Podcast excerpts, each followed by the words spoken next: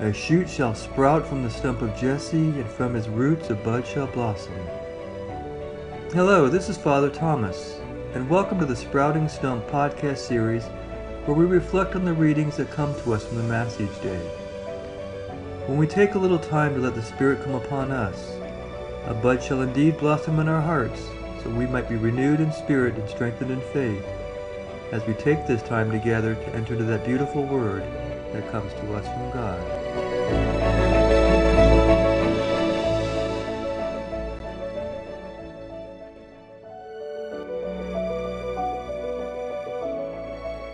In this reflection, Father explains the relationship between our attitudes and behaviors in our spiritual journey.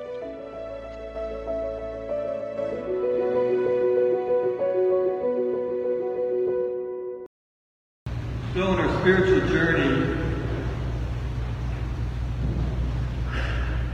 is it better to have good behavior with a bad attitude, or bad behavior with a good attitude?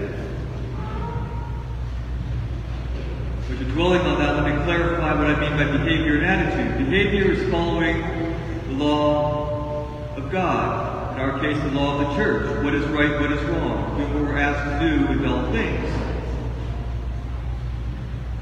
And good behavior or good attitude is somebody that comes before God with recognition of our sinfulness, our need for Him, humility of heart, and that sense of turning our life over to God.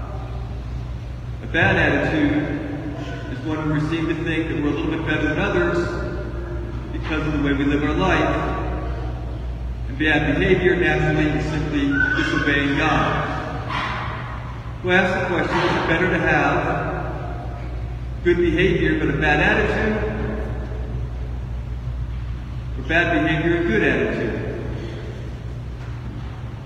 Well, they're both bad.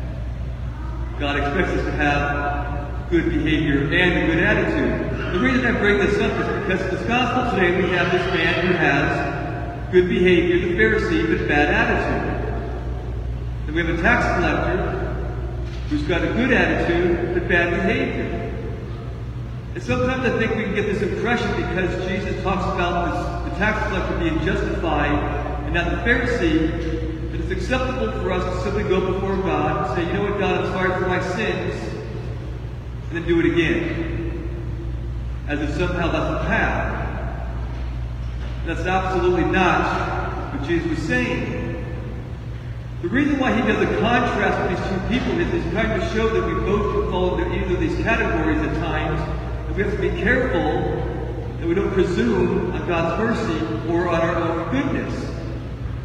The Pharisee was not a bad person. In fact, the reason why Jesus tells a parable like this is because he speaks about those things that the rest of society tend to do on a regular basis. He prayed like he was supposed to. He fasted, which most people today don't do. He tithed, which means he continually gave what he was supposed to to the temple, contributed to the church. He stayed true to his marriage. He was generous with what he had. And all these different things that society as a whole tended to fall apart in, he said, I do these things. So that wasn't his problem. The problem was, he thought because he did these things, he could look down upon others and he was somehow better than them. His behavior was better, that didn't make him better. I know sometimes it's hard to draw the distinction, but his problem is he looked down upon others as somehow that he was entitled to stand before God and act like he was something special. It was interesting because he even recognized God provided for the things that he did good. His prayer, thank God, I thank you, God, that I am not like the rest of humanity. And we might think that's a really horrible prayer. But even saints have prayed that same prayer in a little bit different way, with a different attitude.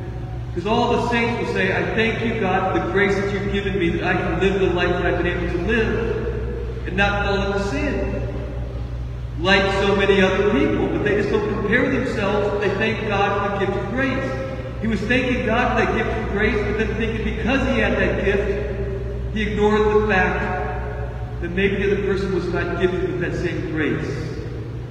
so that he was somehow better than them. He did all the right things, but for all the wrong reasons. When you have a bad attitude, no matter what you do good, it diminishes the good that you do. Because you're not doing it truly out of love of God and others, you're doing it because you want to elevate yourself. And that diminishes all the good. So a bad attitude makes good behavior not so good anymore. But the flip side happens as well. You can go before the Lord with a wonderful attitude of humility and heart and say, God, I'm so sorry for my sins, and I know that I'm a terrible sinner, and I owe you everything. But if you're not willing to change your heart, your truly your good attitude is soured by the fact that you're not willing to change your life. The tax collector was willing to change his life. The reason why God compares the two is because they were exactly polar opposites in everything they did. The Pharisee tithe gave money to the temple. The tax collector cheated people and stole. He worshipped as he was supposed to, the Pharisee did. The tax collector technically was not even allowed in the temple. Because by dealing with Roman money, he made himself unclean. The Pharisee tended to be honest. The tax collector was a complete liar. He was justified because he recognized his sinfulness. But the one thing that we might not have caught on to is the fact that he was willing to change his life. He wasn't simply going before God and saying, God, I'm so sorry, I'm a sinner, and then go off and want to do the same thing. The fact that he was actually in the temple, where he was not allowed to be, was an indication that he was willing to convert himself and live the life of the Pharisee, who became a model for him. Because the goodness of our behavior starts with the goodness of our heart. Our attitude has to start off proper in order for our actions to be proper. So the real message in this is we come before the Lord with the humility of heart of the tax collector, but we leave the behavior of the Pharisee. And if we're not willing to move from one to the other, we've simply done the bad of both. The person who goes before God and says, God, I'm sorry, without changing their heart, is just as proud as the Pharisee. Oh God, I'm so sorry for my sin, but I'm going to go do it again, because I, of all people, am entitled to your mercy, and I don't have to change my life, because you know what, I'm so awesome that I can sin and get away with it. That's exactly what we're saying to God if we continue to walk away and not change our heart. Jesus never said that saying you're sorry was necessary for salvation. He said repentance was necessary for salvation. And there's a big difference. Saying you're sorry is simply saying I did wrong. Repentance means I will do my best to not do it again. If the tax collector was not willing to move into the behavior of the Pharisee, he was no better than the Pharisee.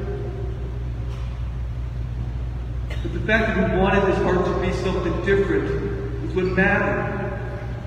We have to be the same way. It's so easy for us to think in our goodness and look down upon others that do wrong. Every one of us knows somebody, have read about somebody. It's not very difficult to do considering the way the world is right now. And we see the horrible things they do, the bad choices they make. It's easy for us to say, like the Pharisee, boy, I'm glad I'm not like them. And good, you should be glad that you maybe are not making choices like them, but you should not disparage them because of the bad they do, but rather use the goodness of your own heart to help them to no longer be the bad in their heart. We need to recognize that all of the good that we do, all of it, is because of God's graces. And you know, some people simply do not have the grace that we've been given. So maybe it's a little bit more difficult for them to do the right thing. Maybe they're struggling with things that we never have to face. Maybe they don't have an understanding of God like we have it. So for us to look down upon them and think we're better, we're looking in the wrong direction. Because no matter how good we think we are, when we compare ourselves to Christ, we're worlds away from where we're supposed to be. And if we're going to look down upon anybody and think I'm better than you, then Christ is going to look at you and say, well, I'm a lot better than you. And if our attitude is we deserve something because of our goodness, they don't, Jesus is going to have the same attitude towards us. For just remember, the story is not simply about saying you're sorry for our sinfulness. It's about moving that sorrow, that mercy towards the goodness. It's walking before God with that humility of recognizing that we're all sinners and we need God's grace. But making sure we walk away with the behavior of the Pharisee, the goodness of action, doing the right thing, following the law. Until we're willing to move, and both of those, our heart moves towards humility, their life moves towards goodness, we've accomplished nothing. It's not always easy. Not look down on others. It's not always easy to live according to the law of God. But this parable is not about living an easy life, but a humble and good life. Every one of us needs God's grace to be good. Let's use that good, not to look down on others, but to raise them up. Because we always need somebody greater than us to raise us up.